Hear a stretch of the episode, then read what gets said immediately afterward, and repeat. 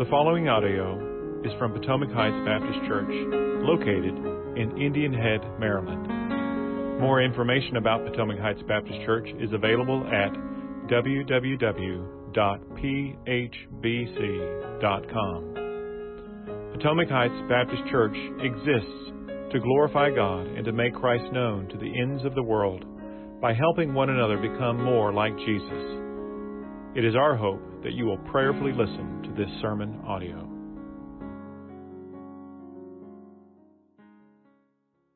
If you have a Bible, and I hope you do, I invite you to open up to Matthew's Gospel, Matthew chapter 1.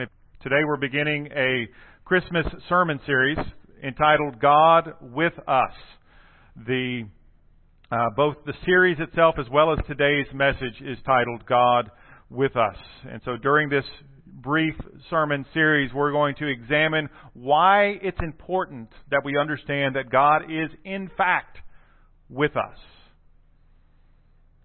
Technology has allowed us to do some things that were once a part of science fiction. I remember reading comic books as a kid, and I know I'll be showing my age here, but thinking that Dick Tracy's wristwatch radio telephone was so amazing. I mean, I thought, wouldn't that be cool? I thought to be able to call somebody from your wristwatch, right? Of course, when I was a kid, uh, cell phones didn't exist. Uh, for that matter, um, even the cordless phones, which some of you young people are like, what's a cordless phone? And that's so, you know, the cordless, the kind that you plug the base into the wall and then you can at least walk around the house. I didn't have one of those until I was in high school or maybe college um, at my house. And so, and smartphones just, you know, forget about it. You know, it was that was just that was old, that was pure science fiction. Um, but here I stand before you today with my very own, you know, Dick Tracy smart watch, right? I can I can make phone calls, I can send text messages, I can listen to music, surf the internet, well, all without ever leaving the comfort of my wrist. Pretty amazing stuff. What was that? Who's who's Dick Tracy? You know good and well who Dick Tracy. You're showing your age. Uh,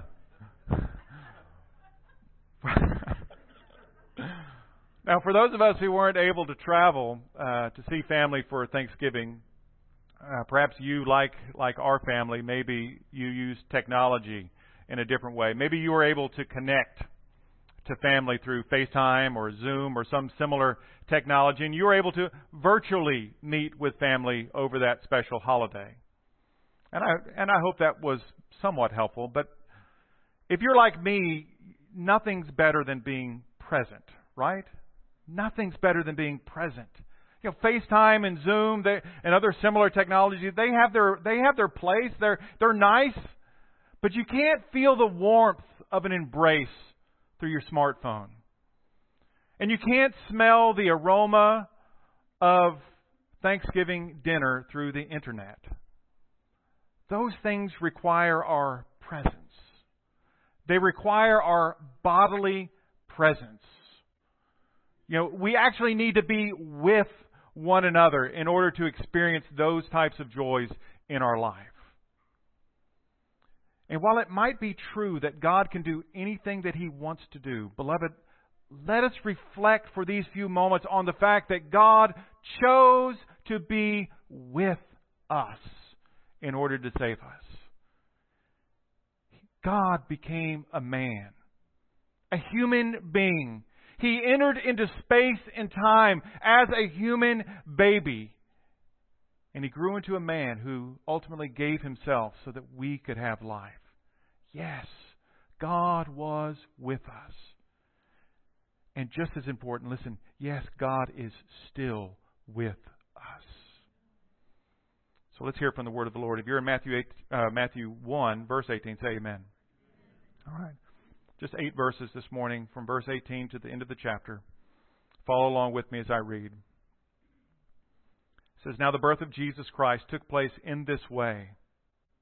When his mother Mary had been betrothed to Joseph, before they came together, she was found to be with child from the Holy Spirit. And her husband Joseph, being a just man and unwilling to put her to shame, resolved to divorce her quietly. But as he considered these things, behold, an angel of the Lord appeared to him in a dream, saying, Joseph, son of David, do not fear to take Mary as your wife, for that which is conceived in her is from the Holy Spirit. She will bear a son, and you shall call his name Jesus, for he will save his people from their sins. All this took place to fulfill what the Lord had spoken by the prophet Behold, the virgin shall conceive and bear a son, and they shall call his name Emmanuel, which means God with us. When Joseph woke from sleep, he did as the angel of the Lord commanded him. He took his wife, but knew her not until she had given birth to a son, and he called his name Jesus. It's the word of the Lord. Let's pray together. Father, thank you so much for your word. Lord, we believe your word is living and active and sharper than a two edged sword, and so we pray now, Lord Jesus, that you would speak to us through your word, that your spirit would accompany my words, and that you would convict us where conviction is necessary. What, what we are not, you would make us. What we know not, you would teach us. What we have not, this morning, give us. Lord, we pray this in Jesus' name. Amen. If you're a note taker, I like to give a central idea to the message, and here's the central idea God chose to be with us to do what only God can do for us. God chose to be with us so that He could do, so that, so that only, so that God could do what only He could do for us. I have four points I want to make this morning, and since we're going to be celebrating Christian baptism um, at the end of our worship service, um, all of the points are going to be a little briefer this morning. I know some of you are saying, I don't believe you yet until you get there. You've heard me preach too long. Uh, but they are going to be somewhat um, on the abbreviated detail, meaning I'm not going to be able to get into as much detail in the text, but I pray that what we have will be good for us this morning. Point number one is details matter. Details matter.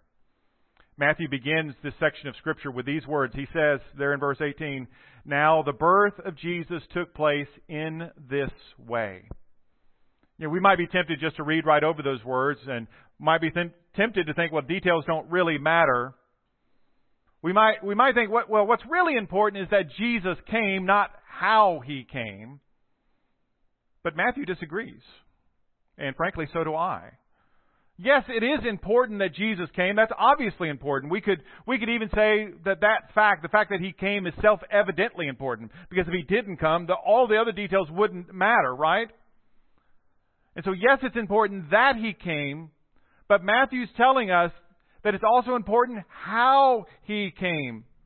And so Matthew tells us that his birth took place in this way.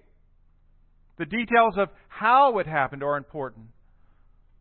If those details weren't important, Matthew could have just, he could have simply said, you know, Jesus was born, period, full stop, next chapter. But he doesn't do that. He tells us again that it happened this way. And here's why that's important for us to understand, beloved. Listen, please. When we read our Bibles, and I, and I hope you're reading your Bible on your own, but when we read our Bibles, beloved, every word, even every letter in this book matters. It all matters. And so let me get, let me give you an example of what I'm what I'm talking about here.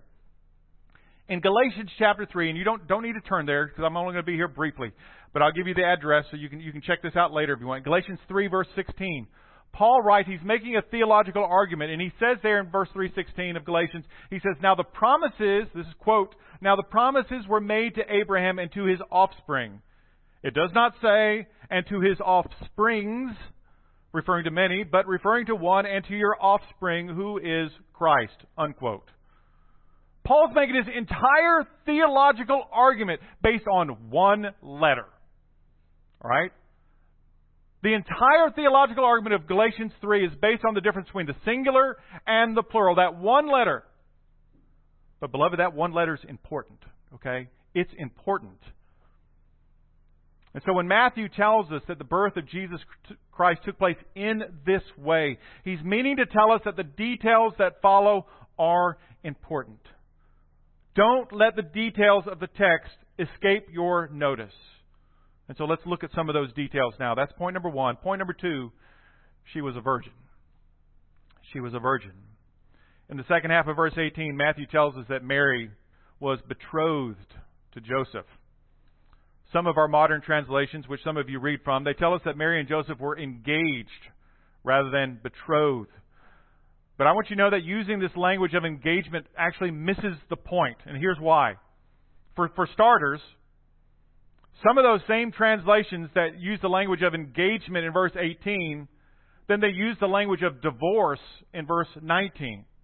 And just to put the matter bluntly, if you're only engaged, you don't need to be divorced.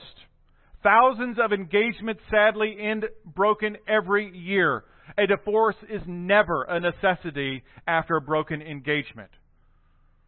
But second, the, the language of engagement also misses the point of the seriousness of this relationship. In ancient Jewish culture, when a man and a woman were, were betrothed to one another, they were legally bound to one another, just as if they were married. The betrothal period was, was a sometimes lengthy period, could be up to a year long, where the man and the woman, they're legally bound to one another, but they don't know one another sexually as a husband and a wife. So they don't consummate the marriage. And so while, while they're betrothed, they would live separately. They wouldn't engage in sexual relations with one another or with anyone else for that matter. And you would need a divorce. A divorce in order to end a betrothal. And so this is why this is why Matthew stresses for us there in the latter half of verse 18, before they came together. And he tells us that before they came together, she was found to be with child from the Holy Spirit. Later in the passage, we learn that all of this was taking place so that what, what was spoken of by the prophet might be fulfilled. Now, the prophet that Matthew has in mind here is none other than the prophet Isaiah.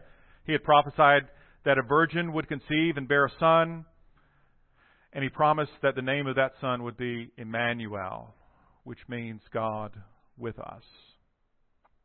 But we're still left answering that question why is the virgin birth a necessity? Why, why is it important after all? And I want, I want to answer that in, in two ways why the virgin birth was important. First, the virgin birth was necessary. It was important because the Bible tells us that there was going to be a virgin birth. Now, now you might think that's just kind of circular reasoning. Well, the Bible says it, therefore it must be true because the Bible says it.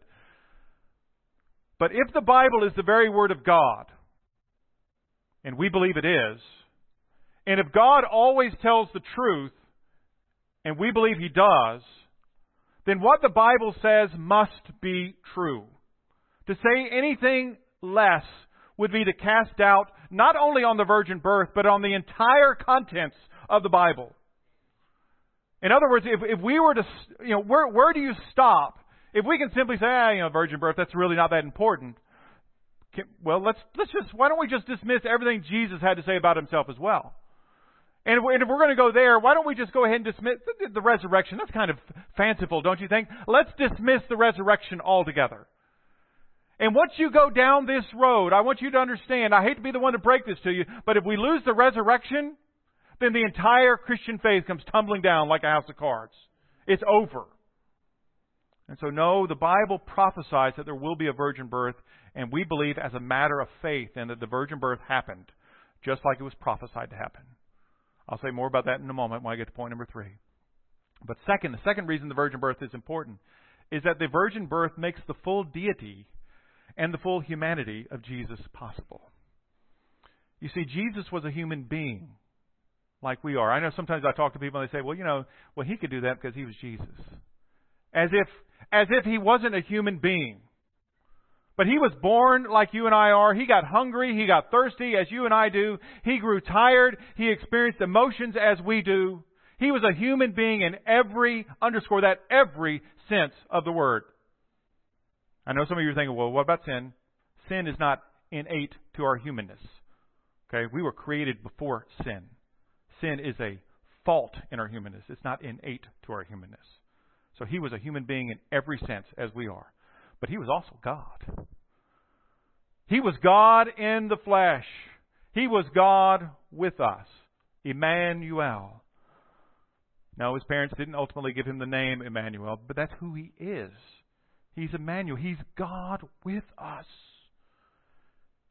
And because he was born without Adam's seed, as the scripture refers to it. That is, he was born without the help, without the aid of a human father. Because of that, he didn't inherit Adam's guilt.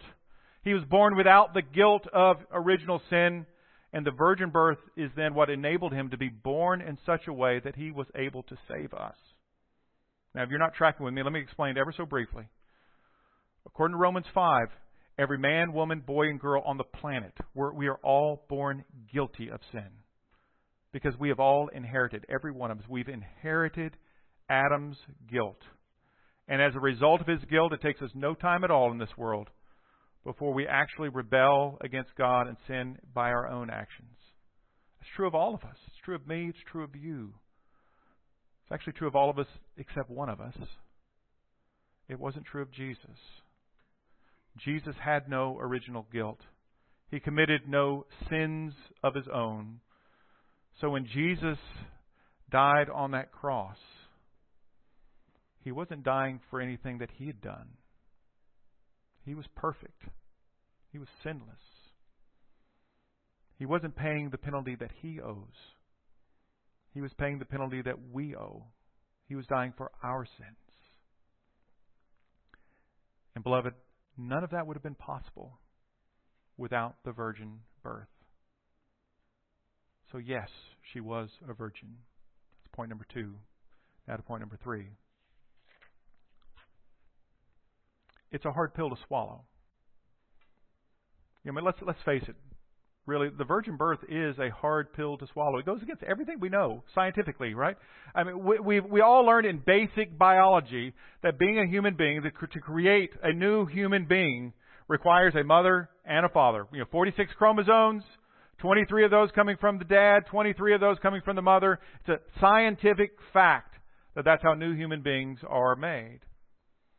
And while, while people living 2,000 years ago may not have known all about chromosomes and how many chromosomes were in total and how many the mother produced and how many the father, they might have not, not have known all of that scientific stuff. They still understood that it took a mom and a dad to have a baby. That wasn't new 2,000 years ago. There simply is no other way. So when Joseph hears from his betrothed, when he hears from Mary that she's with child, he says, I wasn't there. I'm, I'm not the dad. And I'm quite certain that young Mary, probably, by the way, just a teenager and a younger teenager at that, I'm quite certain that Mary tries to explain to Joseph that she wasn't with another man. I can, you know, almost imagine the conversation. You know, Joseph goes to Mary and says, uh, So who's the father? Mary replies, Well, God's the father. to which Joseph says, you know, Listen, I'm not interested in your theology. I want to know who the daddy is, right? Um, Mary replies again, yeah, I haven't had relations with any man. God sent His Holy Spirit. That's why I'm pregnant. Now put yourself, just for a moment, let's put yourself in Joseph's shoes. That, my friends, is a hard pill to swallow. And frankly, Joseph doesn't believe her, does he? He, does, he doesn't believe her. In that day, Joseph would have had an open and shut case to have Mary put to death for adultery. Open and shut. Now, remember, they're not married yet, but they are legally bound to one another. They are betrothed. And having sexual relations with anyone else during your betrothal period was the same thing as having sexual relations after the betrothal period, after you were married. It's, it was adultery. And the penalty for adultery was death by stoning. So Joseph could have had Mary put to death. And listen to me, no one, not a soul, would have blamed him for doing so. Okay? Not even her parents would have blamed him for doing. Now, of course, they would have been sad that their daughter is going to be stoned, but they wouldn't have disagreed that that was the proper punishment. But we're told in verse 19 that Joseph was a just man. That he was, quote, unwilling to put Mary to shame. So he resolved to divorce her quietly. You see, death by stoning was a shameful way to die. A shameful way to die. Imagine that. Your entire imagine there you are in the middle with your entire community gathered around you with stones in the hand. You had brought shame on the community and now they are literally, quite literally going to heap that shame on you. shameful way to die. Joseph didn't want that for Mary.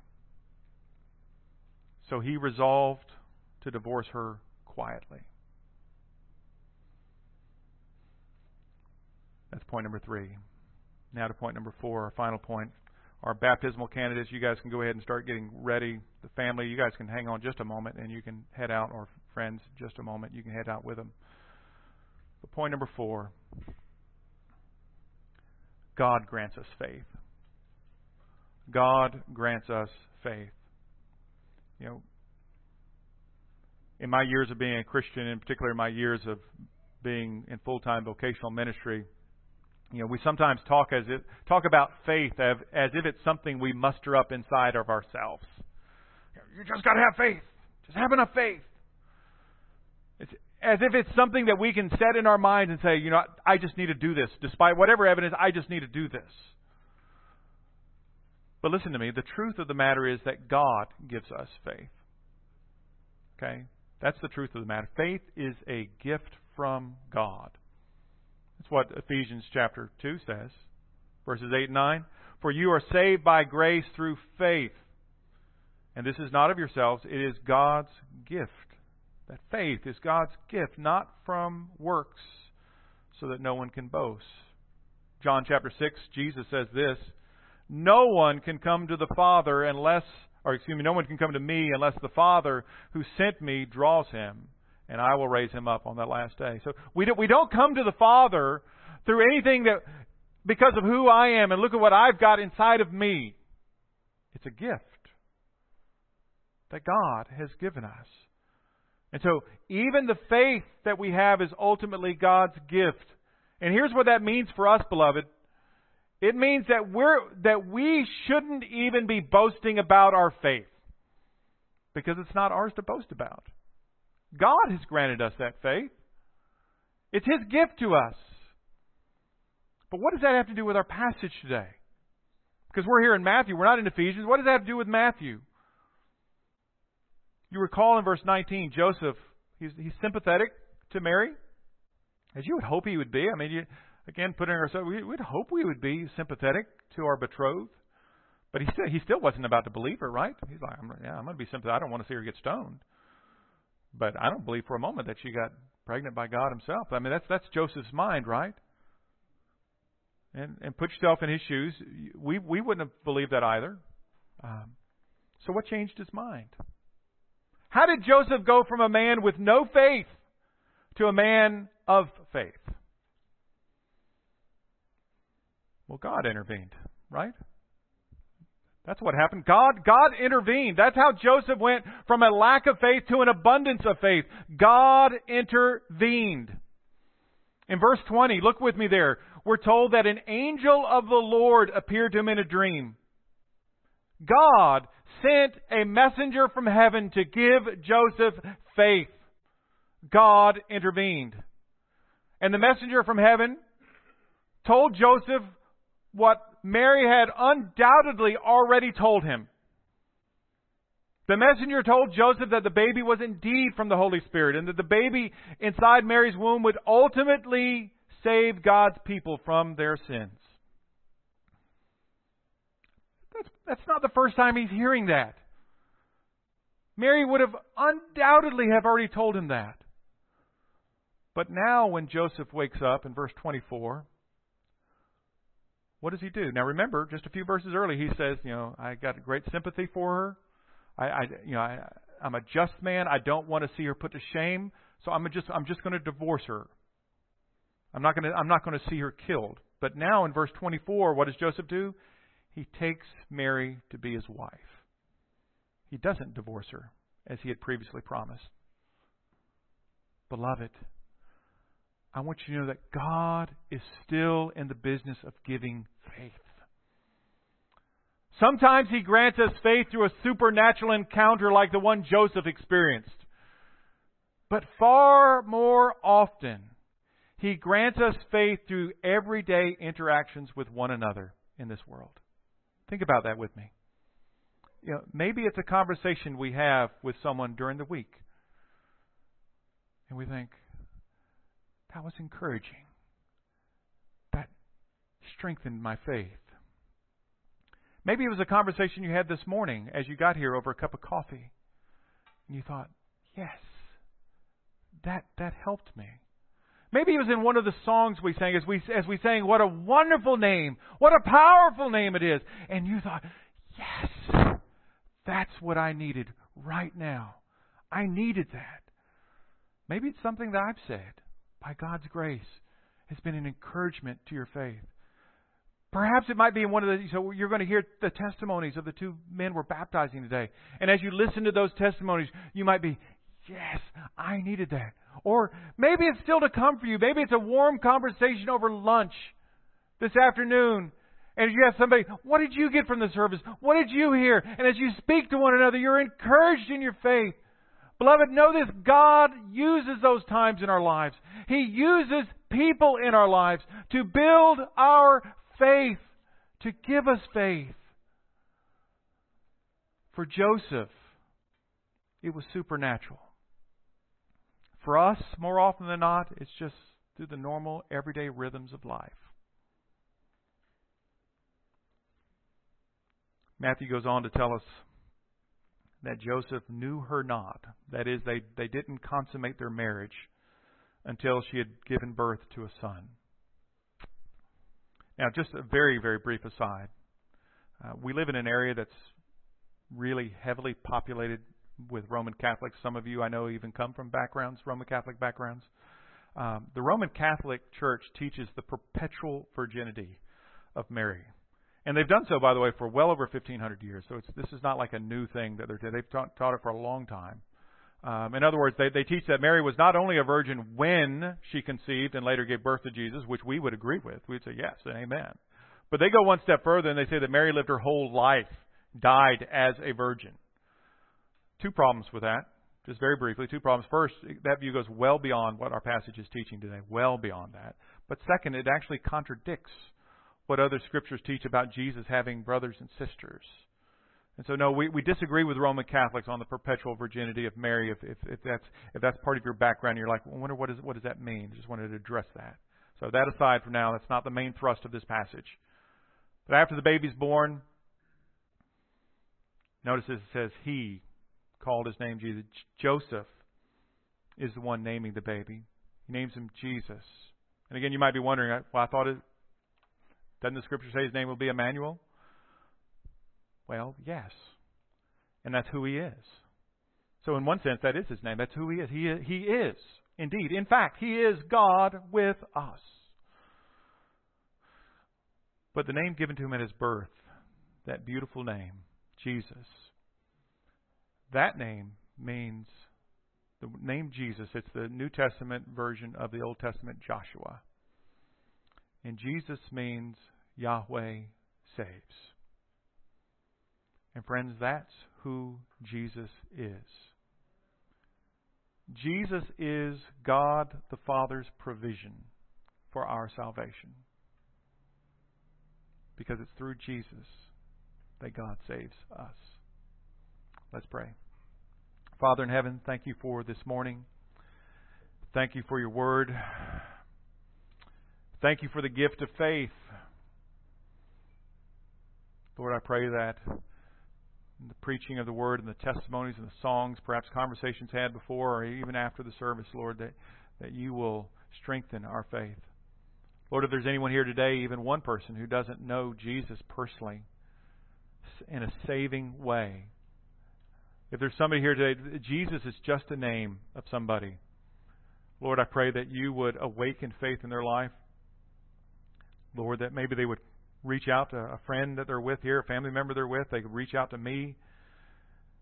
Father, that they would, that today they would know Jesus is more than just a name, but they would know him as a Savior.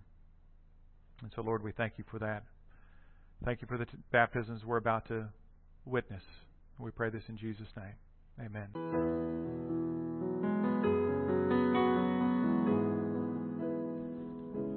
Thank you for taking time to listen to this sermon audio from Potomac Heights Baptist Church. Please feel free to make copies of this audio to give to others, but please do not charge for those copies or alter their content in any way without express written permission from Potomac Heights Baptist Church.